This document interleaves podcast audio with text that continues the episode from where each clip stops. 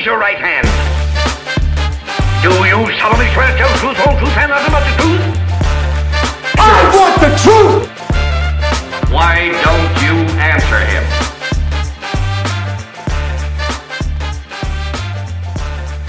Hey, this is Lee and Cooper. We're back with another episode of Objection, You're Fiction. I, I never know whether to go objection, you're a fiction, or objection, you're a fiction, but I guess we'll kind of figure that out as we as we go through a Cooper. Um, we're, we're very adamant about the exclamation mark being in there, so I think I think you need to you need to say it with a little more emphasis. Yeah, maybe a little more oomph next time. We're we're super excited to have with us today Jared Rosenblatt. Jared is the uh, Homicide Bureau Chief at the Nassau County District Attorney's Office. Um, he's also a special professor of law at Hofstra University, where he specializes in trial advocacy, trial skills. I've personally known Jared for a long time as well. So, Jared, thanks so long. Thanks so much for uh, for being here today. Not a problem. Uh, well, it might be a problem by the end of the episode. So. It may be. um, so, the reason why I thought Jared would be a great fit, Jared probably is the best trial attorney I've ever seen in person. Um, and the movie that we're going to talk about today is My Cousin Vinny, which is obviously widely renowned as the most realistic depiction of excellent trial advocacy skills.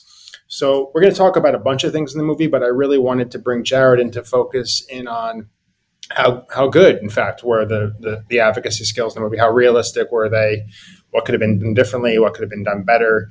If you go on the internet, um, there's just uh, widespread praise for this film as the film that captures uh, a trial in the most accurate light uh, possible in a in a two hour medium. Um, so we want to talk to Jared about that today. Um, we're going to start with a quick recap Cooper, you have two minutes on the clock. On the clock. All right. I, I, actually you, I, actually want you, to time me to see if I can get this done in under two minutes. Connor's Connor's timing. Don't worry. All right. All right. So my my cousin Vinny in two minutes. Um, so the movie starts out with two friends from New York, Bill and Stan, who are driving through Alabama. They stop at a convenience store. Um, in the convenience store, Bill's hands are full and he mistakenly puts a can of tuna into his pocket, planning to pay, but walks out without paying for the can of tuna. Already, we're getting the really important details in this summary. So. That is that is those are important details. They are they are subsequently driving down the road. The cops pull them over. Um, the cops begin interrogating them. They think that they're being questioned about uh, stealing the, the can of tuna. It turns out they're actually being questioned about a murder that just happened at that same convenience store. So they mistakenly confess to a crime. They think they're confessing to shoplifting, but they're actually, the, the cops think they're confessing to murder. Um, they are subsequently thrown in jail in the middle of Alabama and they have no money to their name. They're college students. Um, so Bill calls uh, his mother and says, Hey, I need an attorney. And she says, Well, we have our cousin, your cousin Vinny is an attorney. We'll send him down. Um, Vinny shows up in small town Alabama. Vinny is a stereotypical, played by Joe Pesci, played, uh, he's a stereotypical brash Brooklynite, New Yorker. Um, you know, take offense. I take offense to that, Cooper, but uh-huh. total, total fish. I mean, it's a fish out of water story. He comes down there. He's, you know, totally stands out by what he wears, how he talks. No one can understand what he's saying um, because of his accent. Uh, he subsequently find out that he's never tried a case before. He only just passed the bar. Um, he's he walks into the courtroom and immediately is berated by the judge for having no idea how to try a case, no understanding of Alabama trial practice. Um, obviously, things he gets thrown in jail immediately. Things go wrong. It looks like he has no idea what he's doing. Um, as the trial, the, the trial then begins miraculously four days later, three days later. It all happens very fast. Uh, when the trial begins, um, he very quickly, uh, I, I, guess he, he learns he learns Alabama civil procedure fairly quickly, and um, is able to just by by more more street smarts than anything, he's able to defend uh, Bill and Stan and poke holes at the case, and ultimately um, get the get the charges dismissed. Um, there's a lot more to be said about how he does that and the actual you know we'll dig into the courtroom stuff but hopefully that's that's a, a quick summary of, of of how the movie takes place and i did it in under two minutes I'm glad that you spent so much time on the tuna and and avoided the details of the actual trial, so that we can. That's what we're going to spend. Our, we're, all I'm doing right now is I'm trying to tee up the conversation. I'm not trying to get into the trial. I'm trying to give the audience context so that they have an understanding of what we're going to be talking about. They don't need to. You stay within the two. You stay within the two minutes, and you got from the beginning to the end. So, in that respect, in that respect, you did a better job than Brad yesterday. And that's the only, that's the only thing I'm trying to do right now. all right. So um, I guess before we get into the details, like what did everybody? Th- I'm sure you've all seen this movie more than once. Although Cooper, I think this was your first. This time. my first time. Yeah. Um, so how did what did you think about the movie, just generally as a film? Uh, I thought it was fun. I mean, it very when when was it made? Was it made in the late '80s, early '90s? 30, 31 years ago, I think. 31 years ago. Okay. So, it was yeah. made in 1992, I believe. Yeah, it feels very much like a movie that was made in the in the early 90s, but it's fun. I mean, there's it, it's cheesy. It feels it feels outdated in many ways, but um, I enjoyed it. I thought it has a good narrative arc. It's uh, you know you can see what's what's coming from a mile away, and and you can see sort of how it's all going to play out. But there's some funny scenes. There's also some very cheesy scenes. Um, but overall, I, I, enjoyed it. I, I, enjoyed watching it. This is one of my favorite comedies uh, growing up, and I think actually, like I've watched it probably every maybe five to seven years since I first saw it, and I think it still has staying power as a film. I think it's enjoyable. The narrative is pretty tight. Um, like you said, the surprises are both surprising, and you can kind of see them coming beforehand. Um, it wraps up in, in a in a way that I think is a lot of times the like who done it twist at the end is is too hard to understand. And they do a really good job of making of narrowing the issues so that it's a realistic reveal at the end as to how it's, they it's it very tight. It's very like we're going to talk about the grits the grits cross examination but it's like every scene does work in this movie. Like there's not there's not a lot of just like wasted scenes. Um yeah, I think I think you're right. I think a lot of times when you see these type of movies, they they like try too hard now to make their there's a twist on top of a twist and then another twist. It's just kind of like it's a fun, well crafted. Um, there's some funny scenes. There's some scenes that I laughed at. Again, it's cheesy. It's very cheesy though. It's like feels very outdated to me. So, Jared, before we get into the the meat and potatoes, what what did you think of the movie? I'm sure you've seen it before. Yeah, I think like you, I watched it many times in the '90s and early 2000s. Um, when I watched it in in preparation of the show. is the first time I watched it from beginning to end in a very long time. Um, as a movie, it's excellent. Um, I mean, Marisa Tomei and Joe Pesci are fantastic. Um, as a movie, I, I, think you know if when it comes on TBS with commercials, I'll sit there and watch it. You know, to this day. I actually watched it on the TBS app for this particular. Um, there were so there were commercials while I was watching it. Marisa Tomei, I think, won an Oscar for this movie. She did. Did she really? And people, actress. And and people complain about it still. I think I think it was well deserved after rewatching the movie. I think I thought she was great. Um, all right, so let's let's talk about. Um, I kind of want to do two things, Jared. I want to talk about to the extent that you think it's appropriate, talk a little bit about accuracy, but also just about technique, skills. What does uh, Vinny do right? What does he do wrong? And why don't we start with let's kind of start with the arraignment and the pretrial investigation. Um, one, how kind of accurate is that process? I mean, obviously the timing is absurd, um, but outside of that, uh, are there th- are there obvious things that kind of cry out as totally ridiculous? Are there are there pieces that are accurate? And then let's talk a little bit about what type of job he does getting ready for the trial. Well, I think the most inaccurate part of the preliminary hearing is the lack of cross examination by Vinny. Um, I think at that point in the movie, he's still trying to figure out what a trial lawyer is supposed to do. So his failure to cross examine any of the witnesses and his line to his nephew, where he's like something to the effect of, um, you know, you're a Yankee, this is Alabama, what do you think's going to happen? I, I think was the wrong uh, response as a lawyer at that stage. So that's probably the most inaccurate part of the preliminary hearing. Um, obviously, you've both talked about the speed in which the case moves. Obviously, that's also inaccurate. And I think some of it is kind of expedited in the sense of the movie, and you kind of lose track of how long it actually is. But Um, The judge says on Monday the trial will start, though. right. I mean, it's, and it's like four Mondays from now. Right, and and they did a preliminary hearing, and that's it. Um, you Yeah. missing steps along the way.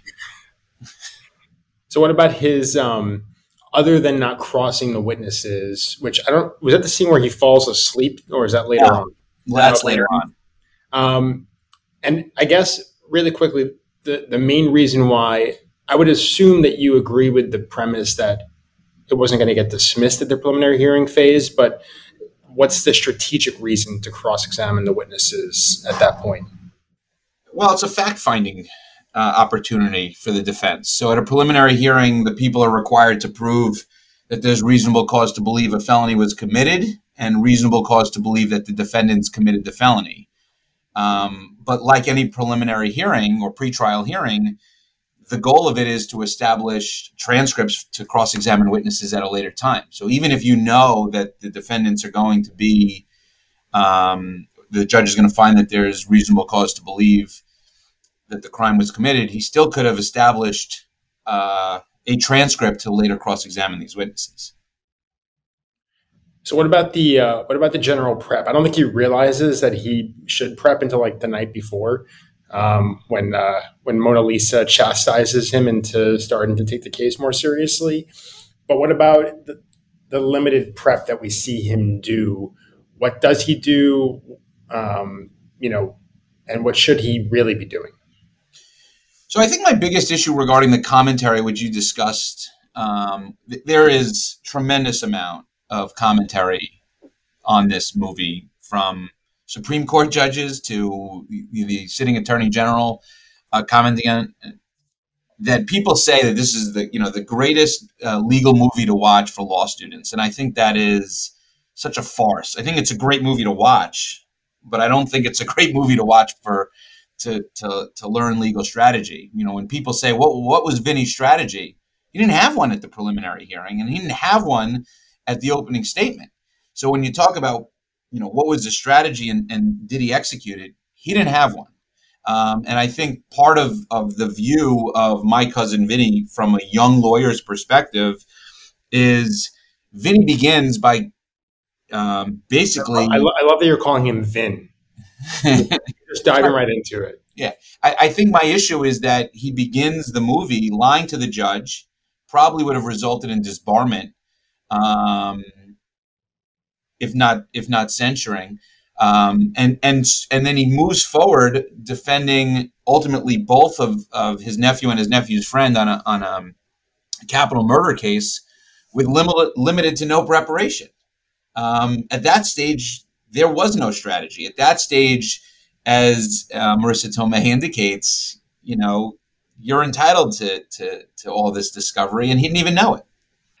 Do you think in a normal situation where something like this happened, um, and this is kind of a broader question about how the judge behaves in the beginning of the of the movie, but um, would it would a judge if if a if an attorney walked into the courtroom so unprepared and it was so obvious to everyone there, or so obvious to the judge that he was so unprepared and was just winging it, um, would a would a typical judge in Nassau County allow the trial to proceed, or would they intervene? And um, could something like this actually happen? Well, let's not forget this happened b- before the invent of the internet, right? So um, I think part of the the way part of the way the movie develops from beginning to end is the judge's search to figure out whether Vinny is in fact an attorney, right? Where Yeah. now we would find it in 40 seconds or less by you know going into Google and, and looking at an attorney registry. Would it would it happen in Nassau? You know, under the law, the defendants are free to choose attorneys um, as they wish, and so I think certainly the way the judge behaved in chastising counsel for his behavior, I, I think is realistic. Um, I certainly think that that many judges chastise lawyers in front of juries, outside of the presence of juries. Some will do it in a more pleasant way. Some will do it the way this judge did. So I don't think that's unrealistic. Um, but I think putting in context that it was a film from the early 90s, we kind of forget that.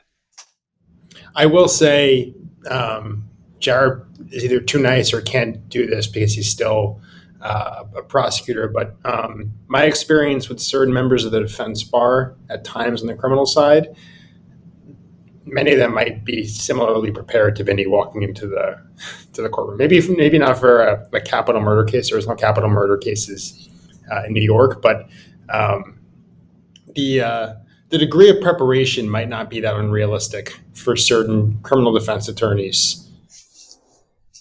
I'll leave it at that. I know Jared can't speak to that. no, uh, uh, noticeable silence from the courtroom. Um, what about? Do you think? Do you think judges have you experienced ever judges uh, criticizing attorneys for their outfit decisions? I I don't know that I've ever seen. Well, one, I've never seen an attorney walk into a courtroom dressed as an as a Broadway theater usher. Um, that was that was actually the the best. I think that's the the the only like laugh out loud scene when he walks into the courtroom wearing that outfit is is that's a great scene. Um, but I but I have I have seen lawyers getting get chewed out, and I myself have been chewed out for a variety of things in in a courtroom um, but never never for clothing. And I think in 2023, most members of the bench would probably not do that on the record. I have seen a defense attorney wear flip flops in a courtroom before. It was in I have seen, county criminal court. I have seen somebody wear a sweatsuit. It might be the same person. so, anything else? Um, you know, obviously he, he goes out and, and he personally interviews the uh, main witnesses in the case without anyone else there. Um, you see very limited snapshots of his interview technique. Let's assume for a second that there, there's not a procedural issue with him doing that, that he, that he wouldn't have been setting himself up to be called as a witness in the case by by virtue of him going there personally. What about in, in the limited time that you see him? What's he doing right? What's he doing wrong in terms of um, getting ready to cross examine these witnesses? Well, I think once he realizes that he should read the material, I mean, that's step one, right? I mean, he opens up the box and looks through it. I think. Um, well, the prosecutor also gives it to him like the day before on a hunting trip, right? Well, it's 1991. The rules were different. Um, right? I mean, I, I think in the 90s, we've all heard stories of, of neither neither of us were, were prosecutors in the 90s of prosecutors saying, we're ready for trial, we pick the jury, and, and here's the file, and people are ready to open, right? We've, we've heard stories of that happening in the 90s. And that's in, and that's in New York. God knows what was happening in Alabama in the early 90s. Right. So, you know, I, I think my my issue with with many comment with many comments on this film, um, public published comments on this film, is that I don't think Vinny has a strategy going in. I think he figures it out as he goes, and I think that is in part a huge detriment to utilizing this as a movie to teach law students for the future. Um, I think so. I, I, I, do disagree with that. I think as I think the, the, the takeaway of of my cousin Vinny to a young uh, lawyer or a law student is be yourself, right? The, the thing that gets Vinny um, from being a, a, person trying his first case to winning a capital murder is he is who he is, and he never stops being himself, no matter the no matter when the judge tells him to be somebody different. I think that's the takeaway of the movie. Um, and I think he he maintains that on cross examination. And so when his nephew is describing to his friend in the jail about you've got to see Vinny the way he does these magic tricks. He's always calling it out. I mean, that is the person the, the person who successfully cross examines these witnesses later on. He's authentic. He's, exactly. he's authentic, and he knows what he's good at, and he knows what he's not good at. And he. Well, I don't know that he's. I don't know that he that he doesn't know what he's not good at. Maybe not. If he did he would have asked Marisa Tomei to help read the documents as they were going? I mean, he from a strategic perspective, mean, he he doesn't utilize his fiance to do the thing that she's proficient at, which is look at the look at the stuff. She's an expert in cars. There's cars involved, and he never even asks until it's too late. Um, I do want to push back a little bit on the opening statement, which I think is I don't know if it's a theory, but I think it I think it does give him the flexibility to defend the case in a more reactive manner than he otherwise would have if he had maybe the wrong theory and didn't. Hold on, your your your take. Hold on. That, wait, hold on. Your, I just want to make sure I understand it. Your take is that when Vinny says everything he said is bullshit was an effective opening statement to keep an, an, an open theory.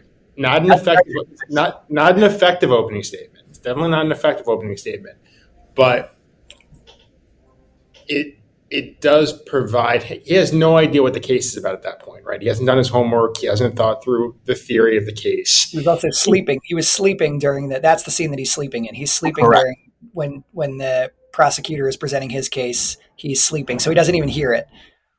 Right, but there's no surprises in the prosecution's open. Um, let me push back on that because when when Vinny visits his clients in jail and he describes what reasonable doubt means to his nephew, and he pulls out his deck of cards and he describes the house of cards being built and how he's supposed to chip away at the cards. He could have done that same shtick in the opening statement. He wouldn't have been, he wouldn't have been pot committed to any theory, and he would have established to the jury that the burden of proof relies on the government, that it's the government's burden throughout and doesn't switch, and he would have been himself. He could have used the cards, he could have done the same shtick, but he didn't. That's why I think the people who say this is the greatest legal movie of all time, they kind of they kind of yada yada the, the, the key points of this that that he misses. Now, he could have ended with, or he could have started that opening statement with everything that guy just said is bullshit. Objection sustained. The government's case is like a deck of cards, and he could have pulled them out. Would have done the same thing, and it would have been more effective. That's definitely a better opening, but I, I have heard worse op- from defense attorneys than everything that guy just said was bullshit. So, um, all right, so let's let's move into. I want to quickly just talk touch on the prosecution's case. Um, you know, there obviously are um, major holes in all these witnesses that Vinny figures out relatively quickly. Um, and we'll talk about at least the, the grits cross examination in a minute. But what could the prosecutor have done differently in terms of preparing these witnesses or, or, or examining these witnesses to make? I mean, Vinny obliterates the fact witnesses. So the prosecutor is left only with this expert who, who, if the expert was right, would have been a very effective witness. But um, what, what could the prosecutor have done differently? He probably should have gone hunting less and talked to his witnesses more. Um, I mean, it, it was clear from the movie that Vinny's limited prep of the witnesses, he was able to uncover certain facts that the prosecutor didn't. Um, you know, obviously the movie doesn't show whether or not the prosecutor ever interviews them or prepares them. Um, it certainly seems, even though the prosecutor says when he calls his expert, I just have this, I just came up with this, right? So the prosecutor calls Vinny and he goes, You'll see this tomorrow. But it's clear from the direct examination of the prosecutor by this expert in the movie that this has been something that had developed over time. Um, that this expert didn't that night come to him and say, I evaluated these skid marks and did all these tests. There's just no way that happened. So that it seems to me like uh, that the prosecutor may have been lying to Vinny about that um, and may have held that in his pocket and then try to play it at the last minute. Um, but I think the, to answer your question, uh, clearly he needed to prep his witnesses a little more. Maybe he just got the test the tests back that night because the trial took place a week after the murder. So maybe so there was probably a rush to perform the testing with the uh, I don't even know what he was talking about, whatever those machines were called. It, it is interesting that the prosecutor is definitely not portrayed as a buffoon in any way. He's not like the the prosecutor is actually like kind of i mean for purposes of the movie he's like a decent attorney right? They don't they don't set him up to be like some evil character. They don't set him up to be some like terrible attorney. He's like you know i think for for purposes of the movie you're supposed to think he's like doing a pretty good job. He's a pretty competent attorney and vinny is up against a, a legitimate contender here. And i think also cooper that's what what's worth pointing out on that is that unlike many other movies where the defense is the hero and the prosecutor is evil or the or the cop is evil. There's there's no um, th- th- nobody here is evil in my cousin Vinny, right? The prosecutor, as you said, for for for what it appears, is a straight shooter. Gives him the box of the evidence, right? The judge is is stern, but gives the rules of Alabama to Vinny.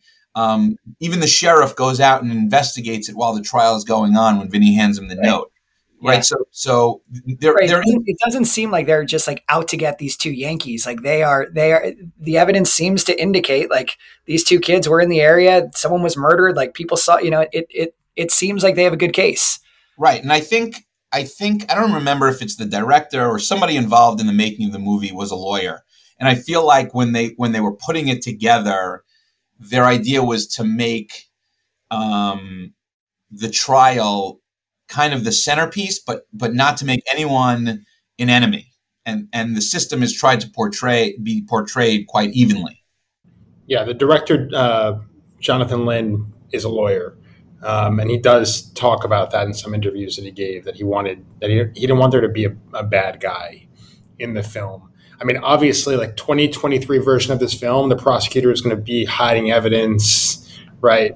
Um, you know, doing everything he or she can to convict because that's like the the, the narrative nowadays.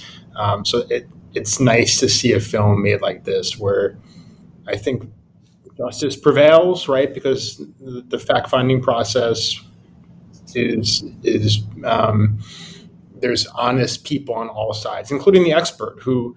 You know, we'll get to the expert in a second, but the expert could easily have tried to cover his tracks or disagreed with Vinny's fiance. You know, he could have gotten the witness and said she doesn't know what she's talking about. He called her off the street. They're dating each other. She's wrong.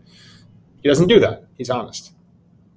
Um, I want to talk uh, about Jared. I want you just to kind of talk about Vinny's cross examination te- technique, broadly speaking, which is also kind of widely praised as as uh, a good example of beginner cross examination for young attorneys and then we'll listen to one of the crosses and kind of go through it in a little more detail. So I, I think some of the praise on his cross examination is unfair um, or, or misguided. Perhaps maybe a better way to, to kind of analyze it. Um, is he effective? Yes. Does it ultimately achieve what he's trying to do, which is prove his nephew and his friend are innocent? Sure. But the most basic um, rules of cross examination that we try to teach law students and young lawyers, he doesn't follow. And he certainly does some, uh, and, I'll, and I'll get into what I mean in a minute. He certainly does some advanced cross examination techniques, but right, um, he doesn't use uh, leading questions throughout his cross examination. Now, he does use open ended questions effectively when he's talking about what's on the window and, and that's a really good scene. But he doesn't only use leading questions. He doesn't ask questions that he knows the answer to. And part of his lack of preparation at the beginning, um, which the, the, was demonstrated through the legal aid lawyers cross, backfires. Um, he he doesn't um, save the big uh, hit for closing argument.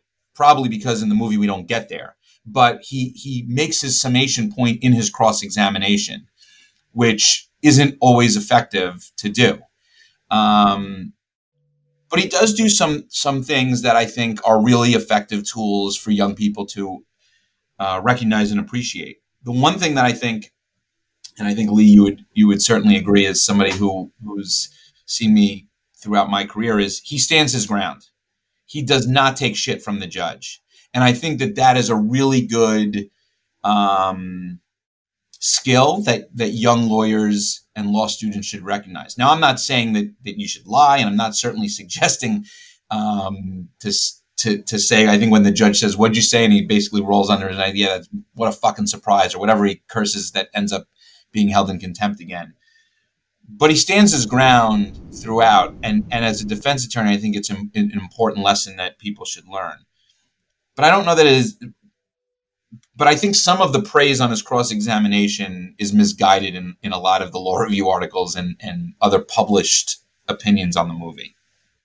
I want to I want to talk really quickly about um, the window scene because we're not going to play that one. But um, I agree with you. I think that probably is the most, from like a trial advocacy perspective, the most effective, realistic sequence because it's kind of easy, right? Like he's open, he's asking open-ended questions, but he, but he, he knows there's no other answer other than what the answer could possibly be, right? So why is that so effective? Um, you know, how, how does how does he gain points there? Yeah, so I, I think that from a, a teaching perspective, right, we we encourage law students and young lawyers only to ask leading questions because there's no wiggle room. You control the situation. The cross examination is focused on the lawyer, not on the witness. But what, what Vinny does effectively during that cross examination is he asks open ended questions that the answer is contained in the picture, and so the answer has to be what he what he wants it to be. In fact, you know when he says, you know, what's on that that window, dirt, crud, dirty window, and then he says, you know, those, you know, what are those trees? What's hanging from the trees? Leaves. And then he says, and, and what about those in front of him? Bushes. How many? and he says five, and then he corrects him, right? He goes, no, no, the, actually, don't forget those two. Okay, seven, right? So he's controlling the situation in an open-ended question way.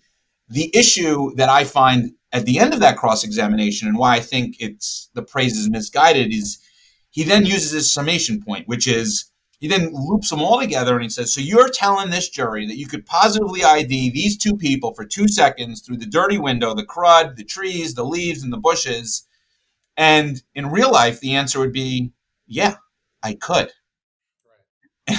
And so I think if you're a law student or a young lawyer who doesn't practice uh, or, or doesn't, you know, have trial experience, that if you're told watch this movie and be Vinny, then you think you should sum up the questions at the end of cross examination, and that's not what you should be doing on an effective as an effective cross examiner. What What do you think, just generally, about how he like positive or negative about how he like his relationship with the with the witnesses and how he kind of interacts with them and and is he is he too harsh is he does he do a good job of like you know being kind and not not making them look stupid? Like just just you know in terms of like what a, what a good attorney does when they have a witness who clearly has some credibility issues. Like how hard do you go in on that person? How stupid do you try and make them look? Um, just kind of what are your thoughts on that? I think he's really effective, Cooper, on that. Because if you compare his attack on the Grits witness to the older woman who's over 60 with the glasses, compare how kind he is to her with how aggressive he is with the Grits witness, right? The Grits witness is giving him problems. And he and, and I think he I think he's right in going after that witness. But the older woman he doesn't embarrass her, right? He, he takes out the tape measure. He demonstrates effectively half the distance for which she says is, is how she does it. He holds up his fingers in a polite way. He doesn't embarrass her from the back. He walks up very politely in a kind way and he, and he says, he shows the two fingers that it's not for. And he, he doesn't embarrass her. He, he treats her with respect. And I think that is an effective mechanism. I think I think there are there are moments that are really good teaching tools, and I think there are other moments in this movie that are really bad teaching tools that people kind of just push aside and, and and don't talk about when evaluating the movie from an advocacy perspective. And then with like the uh, the dopey witness in the middle, he kind of treats him like a dope, which he is. well, right. I mean, I don't, I don't know what snippet you have, but when he's going after, um, I think it's it's I think it's the first or the second witness about um, after the grits, and he says, "Did you buy those from the same guy who sold Jack his magic beans?" You know, we're, gonna do, we're, gonna do that one now. Let's listen to okay. the grits one real quick. Okay. Is it possible the two defendants entered the store, picked 22 specific items off of the shelves? had the clerk take money, make change, then leave. Then two different men drive up in a similar. Don't shake your head, I'm not done yet. Wait till you hear the whole thing so you can understand this now.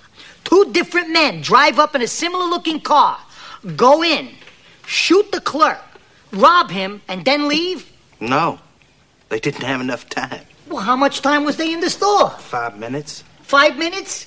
Are you sure? Did you look at your watch? No. Oh, oh, oh, I'm sorry.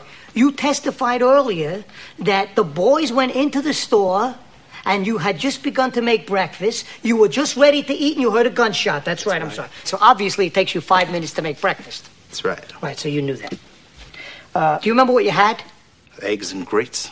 Eggs and grits. I like grits too. How do you cook your grits? You like them regular, creamy, or al dente? Just regular, I guess. Regular.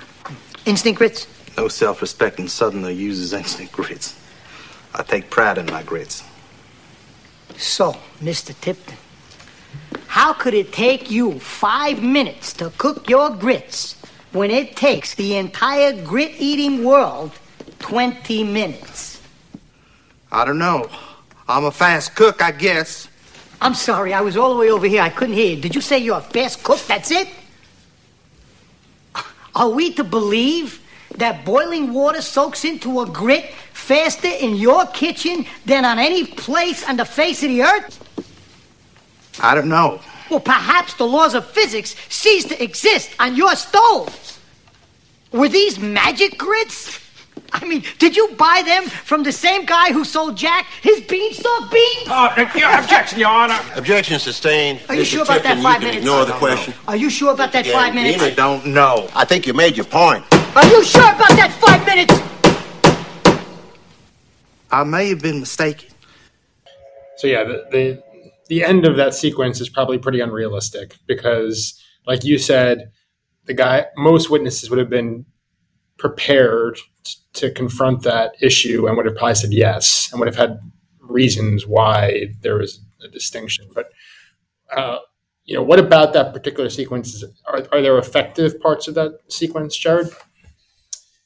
yeah, I, I one when he says, I, "I must not have heard you. Let me come closer." I mean, that is such a great skill that he demonstrates there um, to kind of make a point out of something when it's legally permissible to do it. Right? I mean, I think that's that's really good. And it's the theatric too, and juries like a little theater, right? So there's there's there's theatric to it.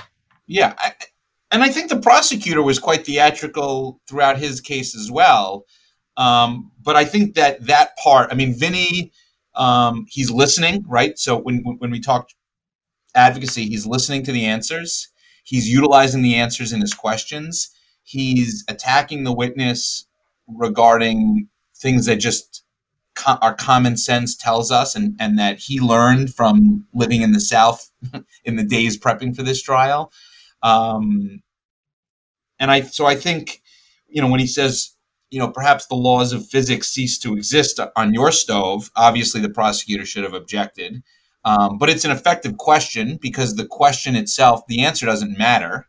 The jury knows, especially in Alabama, that it takes longer to get there uh, to make the grits than five minutes, right? And and I think even his an- his question regarding perhaps you bought those beans from the same guy who sold Jack his beanstalk beans is a fantastic question. And when the judge, you know, but to contrast that, when the judge says, I think you've made your point, and he says sustained, and he continues to pepper him with the question at the end, there's no way that this judge, with the persona that he has, would have allowed that to continue, right? I mean, he would have been screaming and he would have told the witness not to answer. Uh, but he but he continues anyway, which is I think him standing up for his point.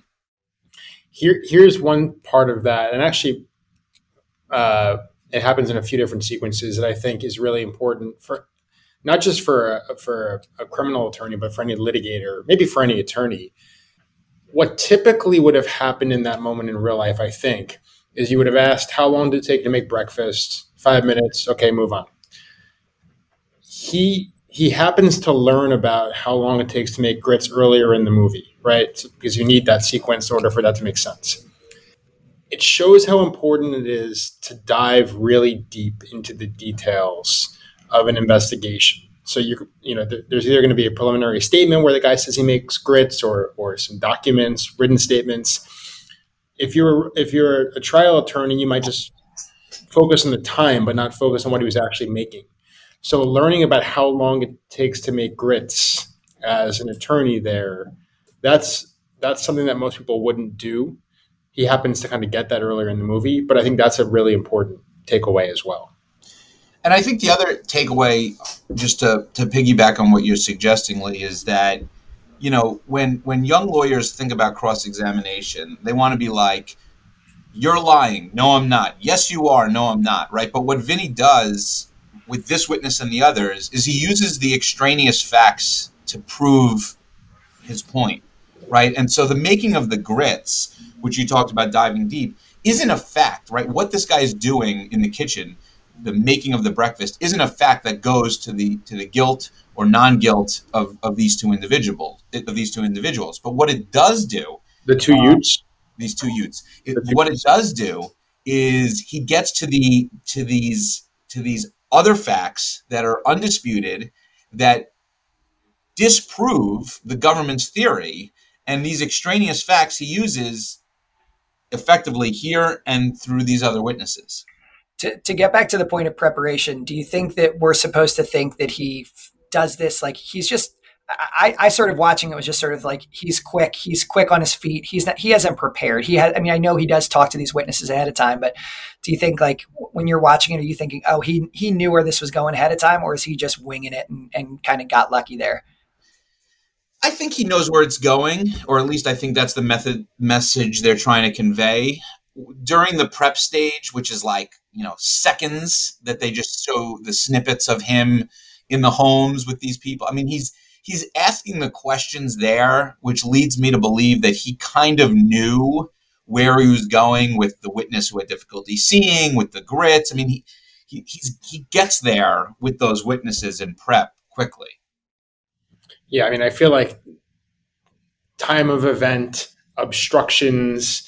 Uh, ability to see those are like classic um, cross examination techniques. He just it just so happens that he gets the perfect answers for all three of them in this particular case. I, I want to be uh, again. I think we could talk about all this stuff for a while, but let's just move on really quickly to to the expert. Um, and Vinny has a really short cross of the expert. I think in part because he doesn't know what to do with him. You know, he, he goes to the diner and he tries to figure out where there are holes and he just doesn't see it at that point. He doesn't see it until later on. But can you take can you walk us through like what I'm sure there have been moments in your career where a witness is called and you're just not sure what to do with the witness because there's not a lot there, but it's an important witness and you need to do something. So what does he what does he do there that uh, is either effective or ineffective? I think is the the ineffective cross examination of the expert is when he continues to ask them the is it possible question, which asking an opposing expert the is it possible question, and every expert's going to tell you, of course it's possible, because anything's possible. Um, so I, I, think that was an ineffective portion of his cross. Um, obviously, his lack of prep for the cross became obvious as he's sitting at the table looking at the photographs. I mean, that, that he should have figured out at the the barbecue restaurant when he was sitting with Marisa Tomei and he was looking at those photographs as well. Um, I thought the the effective part of the cross examination of the act, of the expert is when he interrupts him and controls him. Right when we talk about control of a witness, which I mentioned earlier about short, succinct questions that are leading, he does it at the end of of the cross of the expert where he interrupts him to control him. I think that was the the takeaway on that.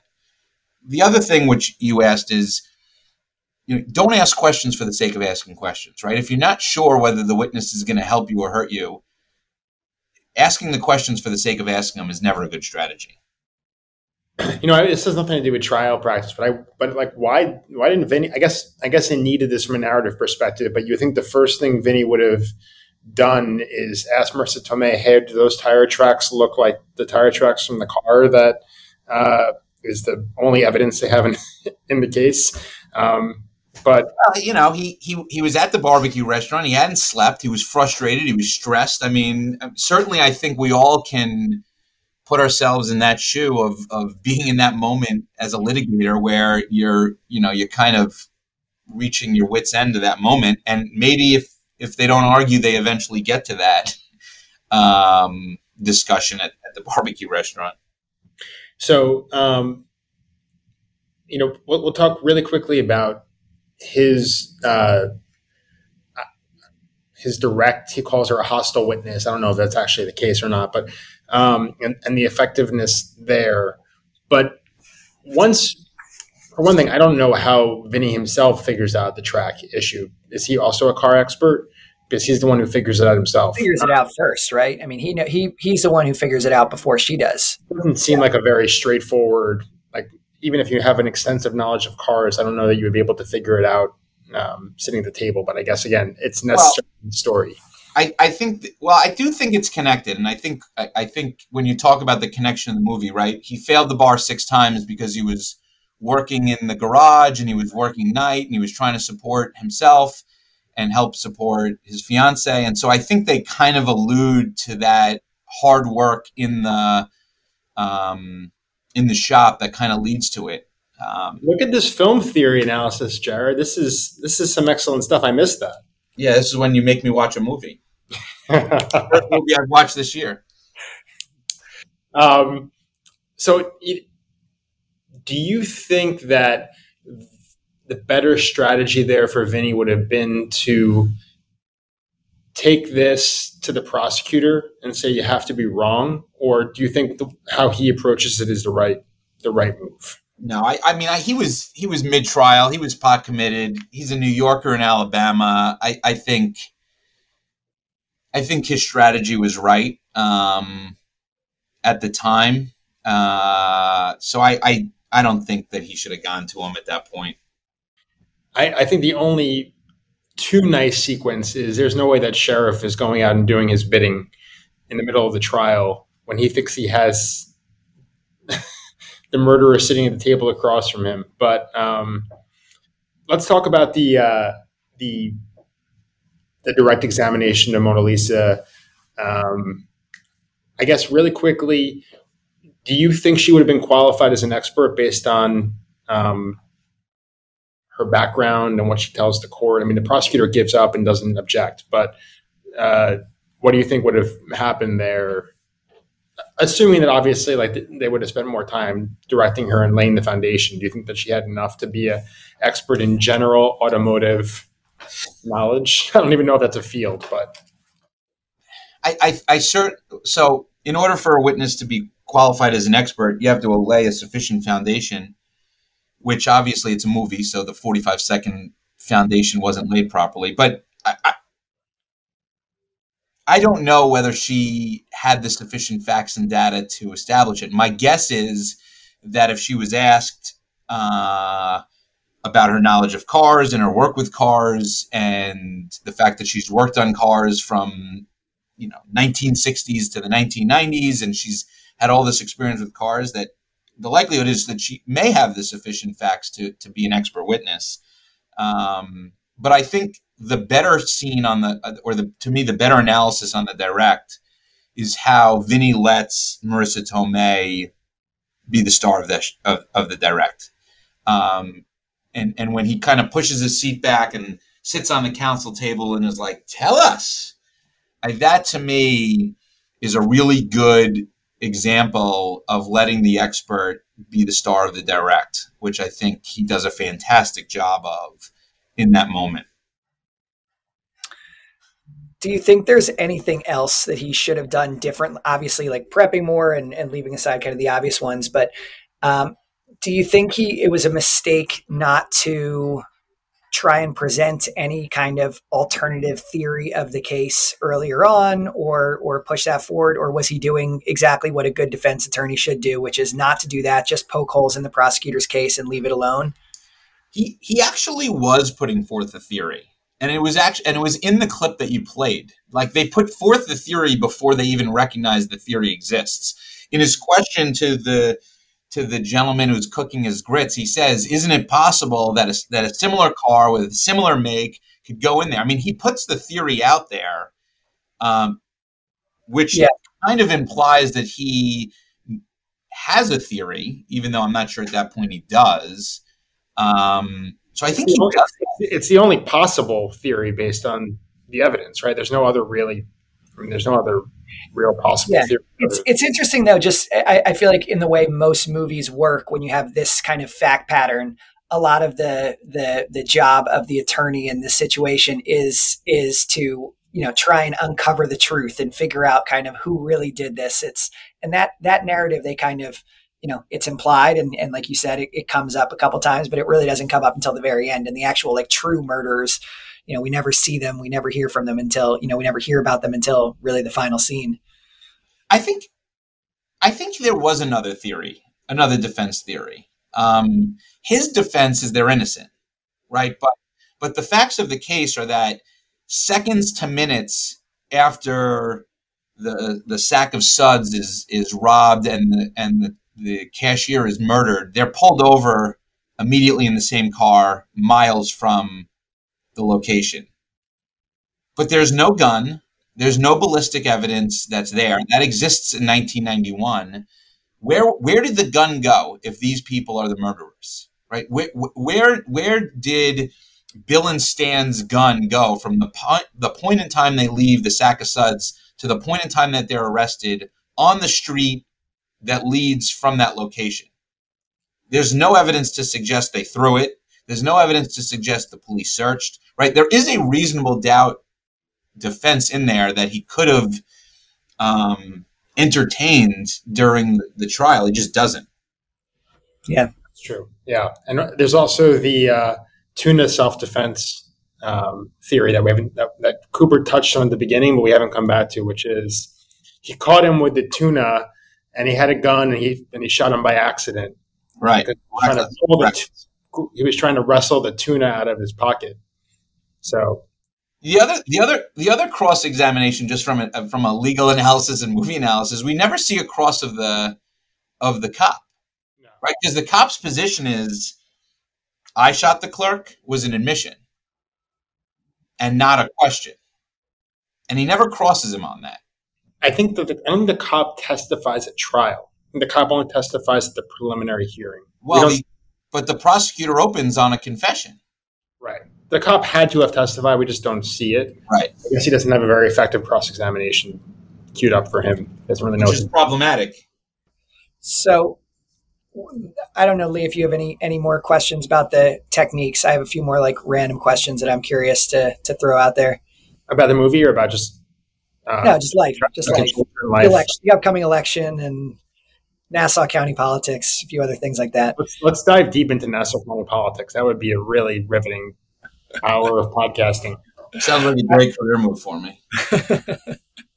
I want to know what what you thought of every piece of of the movie, like from a legal perspective. What was the most absurd thing that would never actually happen? Like, for example, riding the bus, you know, getting thrown in jail and and being the attorney riding the bus to the to the jail with uh, with with your two with your two suspects or um, anything anything that stood out to you that was like you know this is this is insane that they even tried to include this in the movie I mean, the speed is the most absurd. Um, I'll, I'll, I'll, throw out something that we we haven't touched on yet. The um, Bill and Stan are identified in a lineup where they're both the suspects in the same lineup, which in the '90s I can tell you was done. But they, a lineup is meant to to be six individuals who look similar uh, and this is Yeah. the worst lineup I've ever seen in my life. Um, I think that is probably the most offensive part of of the movie because that lineup would have been suppressed, so there'd be no identification, and therefore nobody at trial would be able to identify Bill and Stan from the, from that lineup. They'd fail at an independent source hearing, and so I think that's the most absurd part that we haven't talked about. I love it. That's a good one. Yeah, I was I was I was saying to Lee how absurd it was. I thought that he was riding in the bus with his two uh, his two clients, and Lee was like, "Eh, it's Alabama. There's probably only one. There's probably only one van back to the prison, and that's probably how it works down there." And I was like, "All right, point Yeah, taken." I, I, I think I agree with Lee. I mean, Oh, this might be the way. Hold on. This might be the, Let's just cut that. Just cut that one little piece for the whole podcast. That's it, right there. That's going to be. I certainly don't agree with his shirt selection, but I do agree with the amount of buses in small town Alabama that go to the jail. All right, so we we've um, we've been doing this for our movies, one to ten, one being the least accurate, ten the most accurate, and then after we've done like fifty of these, we'll we'll publish the official power rankings. How how accurate um, with respect to the legal issues is my cousin Vinny Jared? One to ten. As most accurate as to the legal issues, As to the legal issues, right? I would say it's eight five. Well, that's pretty good. Not- I don't think it's. I don't think that legal issues is that far fetched. Um, I just how he how he handled the representation of the defense. His actual strategy and representation is just So- not. So outside the tuna fish, the other fact that Cooper omitted is the fact that Vinny lies to the judge when he's asked how long he's been a lawyer, how many cases he's tried, what his history is. All of those things are, are just straight lies of an attorney to a judge that would absolutely result in some sort of problem. Um, so I, I think though the professional responsibility and ethical issues that that begin at the movie are problematic. The speed is problematic. I think the courtroom stuff, the the banter back and forth, I don't I don't have real problems with that from a from a procedure perspective. Yeah, I think you know you have to compare. Everything's relative, right? You have to compare it to every other courtroom attorney that's been made.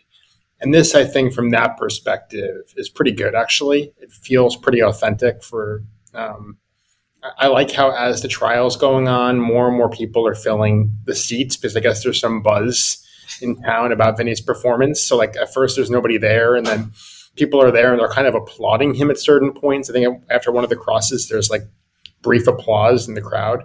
Um, but I, but that I think is similar to like real trials, right? Like, you, you know, there might not be a lot of people there. Then you hear, oh, one of the attorneys is doing a really good job, or there's some really interesting issues, and all of a sudden, the the pews start to fill up with people and, and day after day. So I thought they got a lot, and the bailiff I thought was right on point. Um, so I thought some of that stuff was pretty good.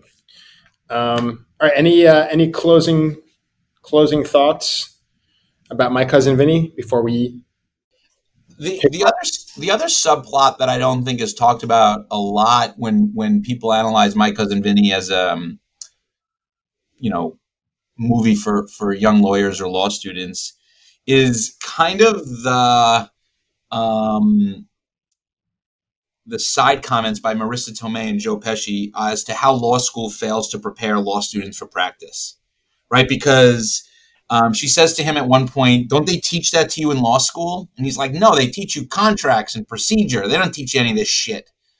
Um, and I think that that's kind of like an interesting kind of subplot to this movie, um, which would bore most audience. But from 1991 to 2023, how the um, preparation of law students in law schools has has changed away from the theory more to the practice.